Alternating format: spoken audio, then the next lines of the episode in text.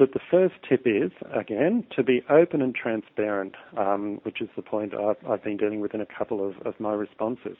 That is, organisations need to be open and transparent about what they're going to do with personal information and build up that trust equation. And I think they'll go a long way to having good relationships with their customers there.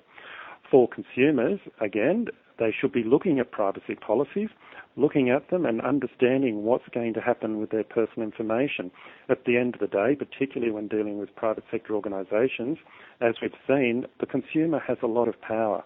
If they don't want to deal with an organisation because of how they're handling their personal information, then often they can walk away and get the service from somewhere else.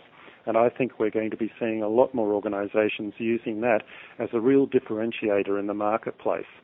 So for the consumer, use that power, look at the privacy policies and make a decision whether you want to deal with an organisation or not.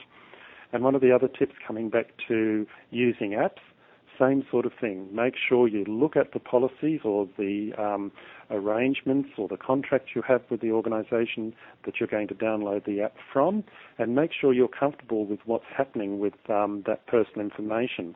And also make sure that if you're finished with an app, you delete it because often um, applications can sit there on your mobile device and continue to collect information about you, such as where you're going and where you've been through location um, devices.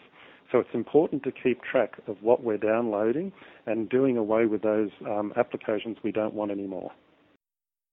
For the full extended interview, as well as links, images, social channels, and more, go to gov20radio.com or in this SoundCloud panel, click the description and follow the link.